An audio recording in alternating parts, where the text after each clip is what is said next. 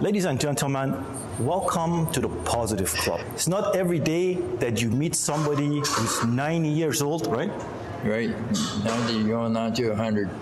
Yeah, and, and comes to the gym. My name is David Henley, and I am 90 years old. And there are two lines from the movie Invictus, and they are I'm the master of my fate, I am the captain of my soul. And I go by that every day, and I believe in it. And the biggest thing is you have to believe in yourself to what you want to achieve. Nobody's going to give it to you. You have to work on it. I, I go to the gym mainly just to keep myself in, in shape. I don't use extra weights. I come down here for tune up and I don't want to start building my muscles at this age.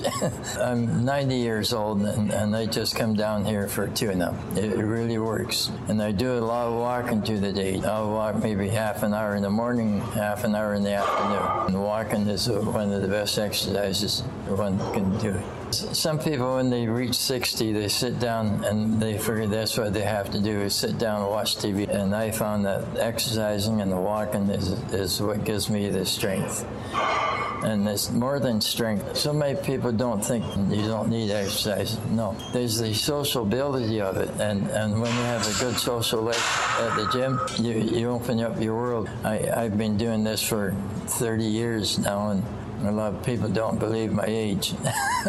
I, I, tell people that are 70, when I reach to be 100, I hope you're still around. You have to believe in yourself. You, you try to inspire yourself. It, it takes a lot of dedication to do this, but you have to believe in yourself to accomplish this. And on the long run, you'll live longer than what you expected to live. Not only that, but you'll be a happy person because you you you know that you're in better shape than sitting down in the Chesterfield watching TV. It takes a lot of strength, but where you get your strength from is your attitude towards life. If you have a poor attitude towards life, you're going to have a poor attitude living life. And I feel that I have a terrific attitude towards life and I want to live to be 100 just for the hell of it. Age is just a factor. It's what's your attitude.